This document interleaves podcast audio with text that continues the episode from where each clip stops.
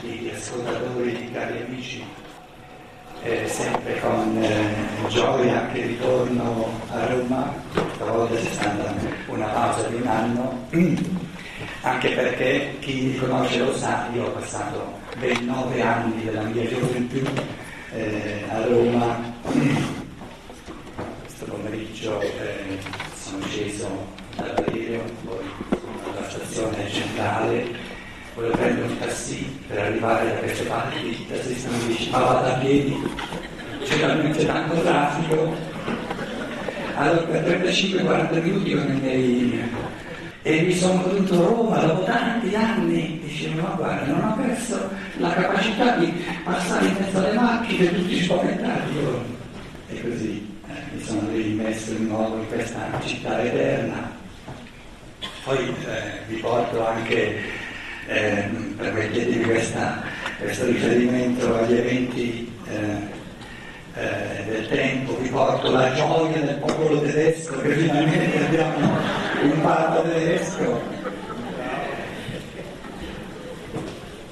Credo che eh, gli italiani non possono immaginare cosa significa per il popolo tedesco questo fatto e sono molto felice che eh, l'umanità si decida perlomeno in chiave di Chiesa Cattolica, di farla finita eh, con cose che sono successe molto tempo fa. E, un popolo che ha sofferto molto per questo, fino ad oggi. Quindi è una bella cosa che in modo fa, indipendentemente dalla, diciamo, dalla linea teologica, ma il fatto che sia un tedesco molto importante per la Germania dove io vivo. Il tema questa volta è quello che più mi sta a cuore, perché in fondo io ho sempre parlato di questo tema, chi mi conosce lo sa. Nel senso che cento anni fa circa è successo nell'umanità un patatrac ma un altro che tsunami, un terremoto, ma un, un finimondo è successo, tale e quasi nessuno si è accorto di niente. Se noi non avessimo nessuna, nessun altro fenomeno paragonabile a questo fenomeno micidiale che nessuno ha notato, faremmo fatica, perché dovremmo dire ma come? Ma allora è l'unico fenomeno che di portata enorme incalcolabile che non è quasi stato notato. No, no, no, no, no, no, no, ce n'è uno ancora peggio, ancora più micidiale. Io vi potuto dire cose come le, come lui, ma poi chi, chi, ha partecipato nel convegno sa che dopo, nella seconda parte, eh, l'assemblea dice eh, quello che vuole. Quindi quando poi c'è la discussione tutti i pensieri sono permessi, va tutto bene. L'unica cosa non permessa sono le volte, tutto il resto va bene. Quindi potete essere d'accordo, non d'accordo, contraddire, non importa. Questo mi permette di dire le cose, eh, come dire, con apertura, con sincerità. Quest'altro fenomeno, non fenomeno Rudolf Steiner, la scienza dello spirito, stasera voglio dirvi qualcosa, cercando di cogliere il nocciolo della questione, L'altro fenomeno, che io ho chiamato ancora più micidiale, ancora più fenomenale, ancora più, più, più tipo terremoto, è successo duemila anni fa. Vi vi ho avvertito perché so che in Italia, eh, ne parleremo poi nella terza conferenza, soprattutto in Italia c'è un rapporto, eh, come dire, eh, difficile con quello che è successo duemila anni fa, soprattutto con quello che poi il cristianesimo tradizionale ne ha fatto. Anche di questo parleremo. Mia, il mio pensiero fondamentale è che in fondo di ciò che è successo duemila anni fa gli uomini hanno capito, hanno, hanno colto quasi nulla finora. Hanno addomesticato il fenomeno, l'hanno, dire, l'hanno fatto su misura propria questi esseri umani, siamo tutti noi. Quindi il paragone c'è. Non è, non è eh, come dire, non è nuova la cosa, che possa succedere nell'umanità qualcosa di grande, qualcosa di portentoso, che però non sa. E Perché gli uomini non se ne accorgono? Perché viviamo in tempi, detto in modo accorciato, di materialismo e vedremo che questo materialismo fa parte delle necessità evolutive, bisognava, era necessario che l'umanità passasse per questa cruna del lago, dell'oscuramento della coscienza. Materialismo significa che noi, da, da esseri umani normali di oggi, ciò che si vede, si tocca, si mangia, si vede, quello è reale, ciò che non si vede, non si tocca, non si mangia, non è reale. Quindi tutto ciò che è materiale è reale, tutto ciò che è spirituale, che è dell'anima, ma, ma, ma, ma, chi lo sa? Se c'è, se non c'è. La scienza, la scienza c'è, lo vedremo domani mattina, eh, una, una discussione sempre più forte in Germania, ma sono sicuro anche in Italia, tra eh, diciamo, i neurobiologi, i, i, scienziati, le scienze naturali che dicono ma come? Tutto ciò che avviene come processi di coscienza, tutto ciò che avviene come processi di pensiero, tutto ciò che avviene nella cosiddetta anima, la causa, il motore, l'elemento determinante è il biologico, il biologico è una realtà, tutto ciò che avviene in campo di non visibile è un un effetto del biologico. Se uno si permette di dire, ma proviamo a invertire le due cose, tu dici eh, da buon realista di oggi che ciò che è visibile, ciò che è materiale, quella sì che è una realtà e causa tutto ciò che è visibile, causa i pensieri, il cervello causa i pensieri. Il Dalai Lama una volta eh, in, una, in, una, riunione con, con scienziati ha detto proviamo a invertire la cosa. Cosa, come, cosa sarebbe se il pensiero fosse stato quello che ha creato il cervello? Perché voi dite che il cervello crea il pensiero? E perché voi dite, decretate dogmaticamente che non è possibile l'opposto, che lo spirito crea il cervello? Perché? Vedremo in questi giorni che l'affermazione non si può semplicemente invertire per il semplice fatto che l'uomo d'oggi ciò che è materiale lo esperisce veramente, è veramente per lui una realtà.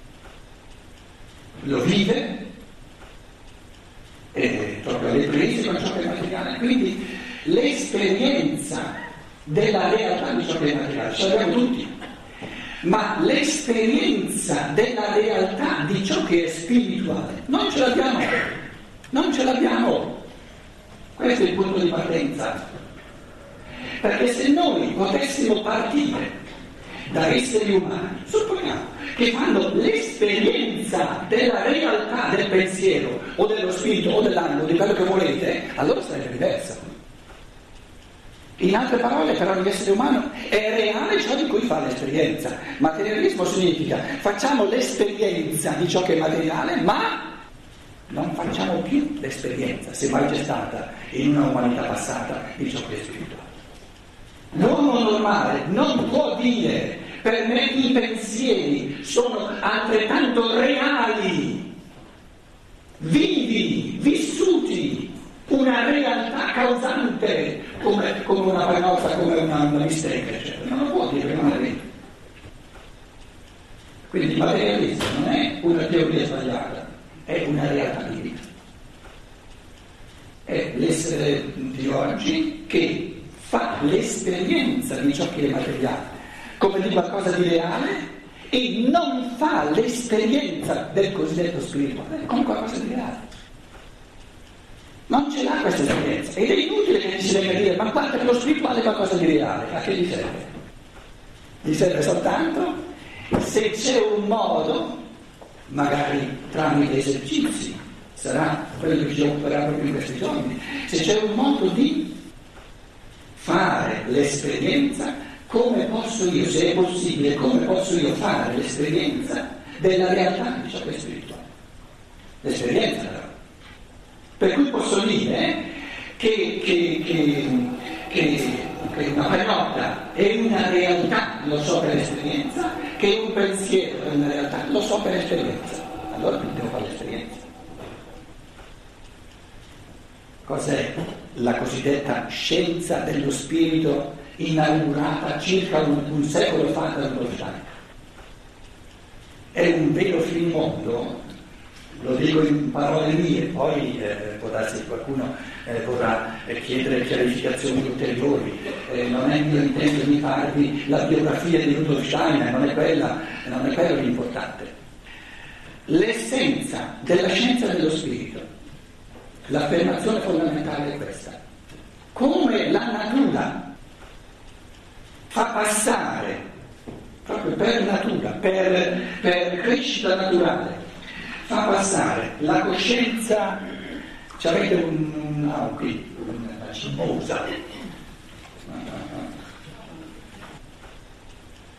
dopo la dietro come diciamo la, la, crescita natura, la crescita naturale, crescita naturale, fa passare il bambino Abbiamo un bambino di 4 anni, prendiamolo a 4 anni. Basta che passi il tempo, le forze della natura, le forze corporee, vattene a pesca tu, cosa succede? Dopo 20 anni abbiamo l'adulto,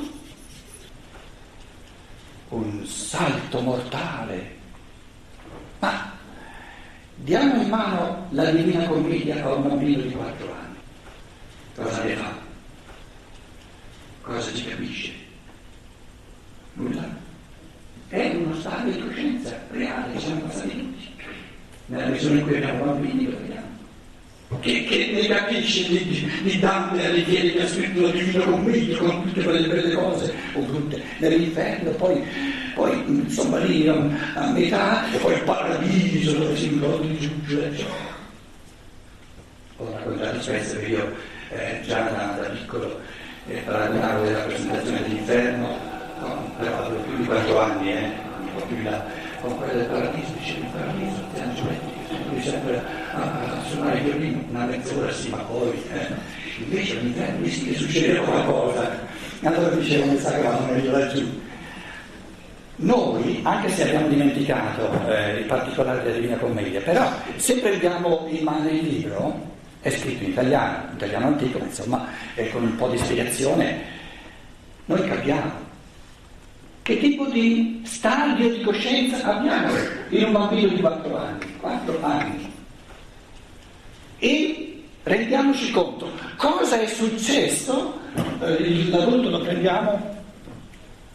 25-30 anni, via, in modo che sia proprio compossui l'assoluto. Sono passati un paio di decenni, cosa è successo? Ampliamento di coscienza macrocosmico. Il bambino non capiva nulla, gli madre viene con me, la, la rompe, la, la, la sporca, la, la, spinge, non sa che è un libro, pieno di contenuti. È incredibile ciò che un adulto, paragonato col bambino però, eh, il paragone è importante, è incredibile il mondo infinito che è presente nella mente dell'adulto, tutti noi, per, per, per, grazia di natura, per il fatto stesso che siamo cresciuti. È proprio inimmaginabile. È astronomico quello che l'adulto sa, capisce, abbraccia nella sua coscienza e del bambino non c'è nulla, a livello di coscienza naturalmente.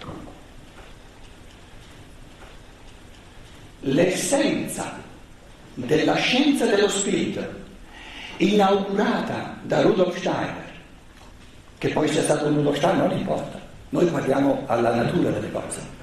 Per cui non è che gli diamo un nome a questo bambino e diciamo per questo bambino è così, per altri no. Prendiamo il fenomeno in quanto fenomeno universale.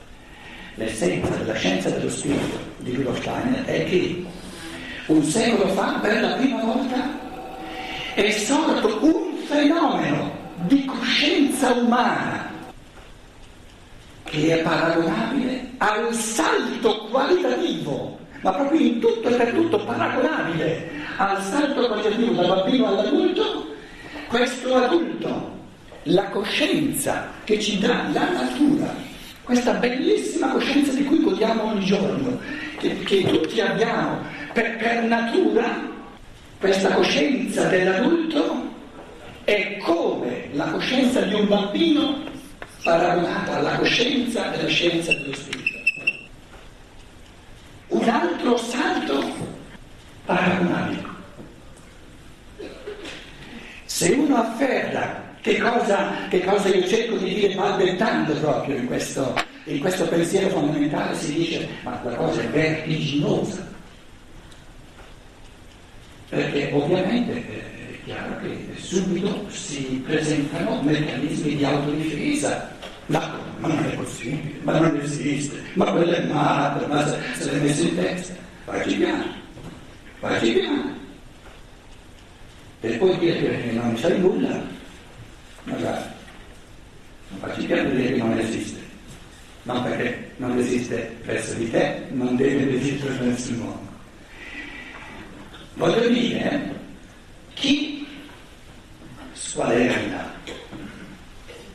eh, sono, sono, non è una questione quantitativa, però capite cosa voglio dire. Chi sfoglia i 350, eh, tra poco 400 volumi dell'opera Omnia, io li ho mastitati tutti in media di 5, 6, 7 volte, no? chi, chi è matto abbastanza? Da studiare, da, da, andare in brodo di giuggiole leggendo i contenuti di coscienza, si dice eh, eh sì, è paragonabile alla coscienza normale, tale e quale come la coscienza normale è paragonabile alla coscienza dei bambini di 4 anni. Soltanto questo paragone calza per capire il fenomeno Rudolf Steiner, il fenomeno della scienza dello spirito. Ora, naturalmente a questo punto qui eh, la, il compito non, è facile per me, qui c'è forse qualcuno, ci sarà di sicuro, qualcuno che la conosce, questa scienza dello spiritualità, molti forse ne sentono parlare per, per la prima volta e sono quelli che mi interessano. Questo trapasso dalla coscienza embrionale del bambino alla coscienza dell'adulto è un fenomeno strano, è un fenomeno elitario, no. La prima cosa da dire è che è un fenomeno universale, riguarda tutti, che poi ci siano delle eccezioni, rare eccezioni di eh, persone che noi chiamiamo ritardati mentali, forse troveremo modo di parlarne. Parliamo della coscienza ordinaria, dell'adulto ordinario non è affatto un fenomeno elitario, è un fenomeno di, di squisita universalità umana. Ugualmente l'altro fenomeno, il passaggio dalla, dalla coscienza ampliare un'altra volta all'infinito la coscienza dell'adulto, è di tutti, è aperto a tutti. Anzi, l'affermazione fondamentale è che questo passaggio di coscienza è l'intento, è il compito, è la, la missione di ogni uomo nei prossimi, eh, nei prossimi secoli e millenni di evoluzione futura. Però c'è una differenza fondamentale tra il passaggio dalla coscienza del bambino alla coscienza dell'adulto e il passaggio dalla coscienza dell'adulto a una coscienza la coscienza dell'adulto di oggi abbraccia il mondo visibile, riassumendo per sommi capi, è una coscienza che abbraccia le leggi del mondo visibile, di cui il bambino non ha la più pallida idea. E ciò che l'adulto porta dentro di sé come consapevolezza del modo di funzionare del mondo in cui viviamo, eccetera, è un mondo infinito di cui il bambino non. Così il prossimo gradino di coscienza è analogamente di abbracciare, sempre di, di avere presente alla coscienza tutte le realtà sovrasensibili, tutte, tutte le realtà che non sono materiali. E la grande differenza sta nel fatto che il passaggio dalla coscienza del bambino alla coscienza dell'adulto ce lo dà la natura il passaggio dalla coscienza dell'adulto alla coscienza dei mondi spirituali è un fattore non di natura ma di libertà. se la natura che ci dà, grazie alla crescita naturale, la coscienza dell'adulto, ci desse anche, ci regalasse anche la coscienza dei modi dello spirito, la cosa comincerebbe a puzzarmi di noia.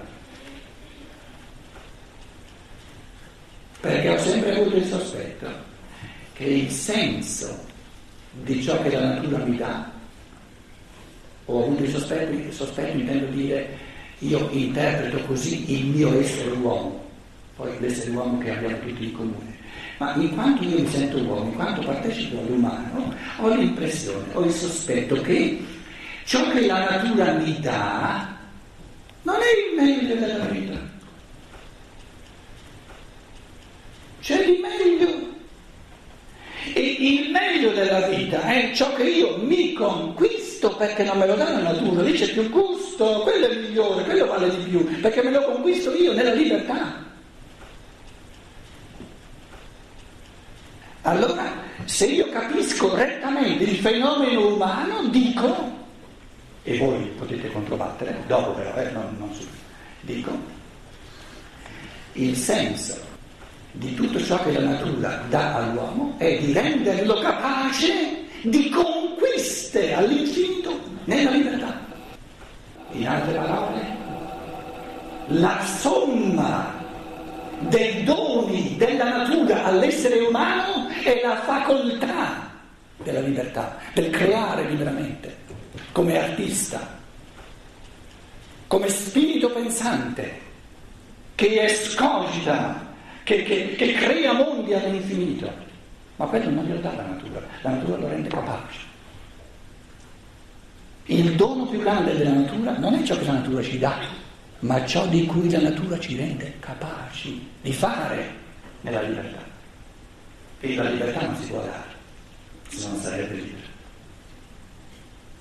La libertà si può solo rendere possibile. In altre parole, dal di fuori, quando, quando una persona vuole amare un'altra persona, vuole amare la libertà dell'altra persona, non è che la può fare libera, non è che la può dare la libertà, se no non sarebbe libertà però l'amore è fatto apposta per mettere a disposizione tutti gli strumenti necessari per l'esercizio della libertà. Perché una libertà, un, un creare nella libertà, un esercizio della libertà senza condizioni, senza strumenti non esiste.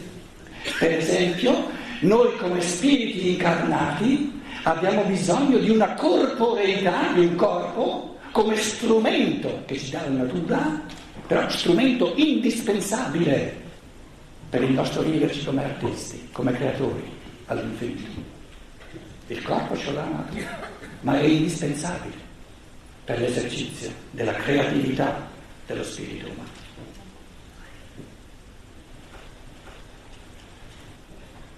L'essenza della scienza dello spirito di Rudolf Steiner è questa affermazione che dice tutto ciò che la natura le dà, o chiamala grazia divina, come vuoi, tutto ciò che ti è stato dato ha il senso di renderti capace di fare un altro salto di coscienza che non avviene in un giorno.